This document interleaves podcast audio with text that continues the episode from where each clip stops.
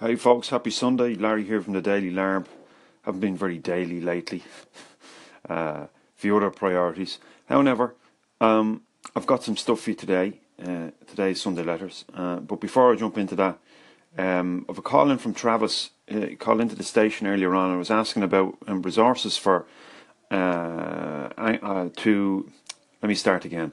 He was looking for a resource. I wanted to know if I had a resource that I could share uh, where he could find out some more about how to rank better in Anchor.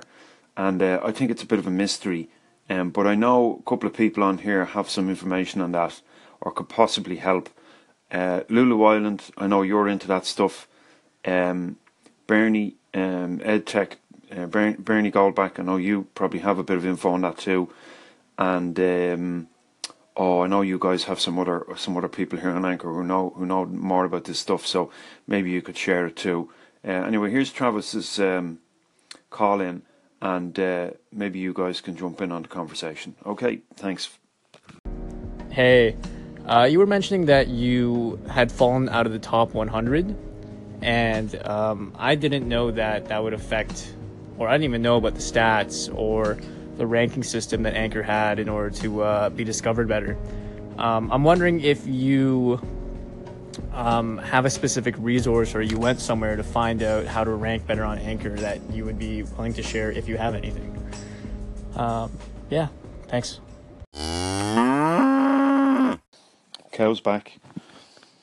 Travis called in earlier on with a question about um, how the leaderboard works and uh, how that algorithm um, operates and how you can actually get ranked and all that kind of stuff. Uh, a lot of people think it's all BS, but uh, here's SeekingPlumb with a bunch of stuff that might be helpful.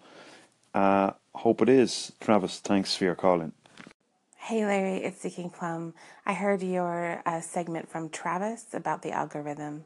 As always, I don't know that I have anything concrete, just a lot of conjecture. So here's a couple of things. Anchor is marketed as radio slash social media slash podcasting, but I think their algorithm is only designed towards one thing, and that leans heavily towards podcasting. If you'll notice, the individuals who came from version one tend to use the app more in a social media type way, and those are the ones who are suffering more with the algorithm and don't tend to get very high in the leaderboard. If you focus on creating content and interacting with your listeners, that's a little different story. At least that's what I'm also finding with a little experimentation. But it's a fine line with interacting with your listeners. Not too much, or you stray into the social media aspect of it. Also, the numbers on the back end, I'm beginning to think that they're pretty meaningless. As in, they're more like placeholders than actually of numerical value. They might as well say cold, warm, warmer, or something to that effect. This is just my two cents, but I say to hell with the algorithm and to hell with the leaderboard. It's a list of 20 names, and how many people really go there to find anyone anyway? You can get better coverage going to other social media platforms using Instagram, Facebook, and Twitter.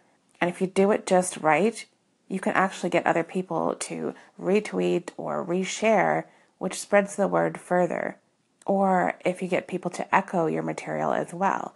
But that comes back to content. What are you creating? Is it interesting enough that people want to share it? It's kind of like word of mouth. That's how you get that's how you get known. In the scheme of things, I'm a nobody on Anchor and I'm okay with that. I'm just doing my own thing and enjoying myself along the way. But by creating episodes and having them push to iTunes and Google Play, etc., as I know that you do, and then advertising or pushing, you know, the, that idea that people can access you there, more people know about iTunes and Google Play than they do about Anchor. And if they're reticent to come to Anchor, well, let's put it this way I'm getting more listens in those platforms than I am at Anchor. I'm not saying I'm, I'm anybody out there either, but I am getting more listens out there. And I also haven't really been pushing anything. I rarely tweet about my stuff.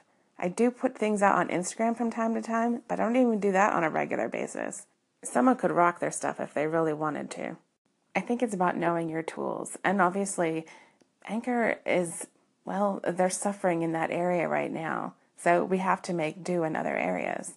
They do offer us the tool of transcription. So I pick out sound bites that might be interesting. And they don't have to be that long, preferably under a minute.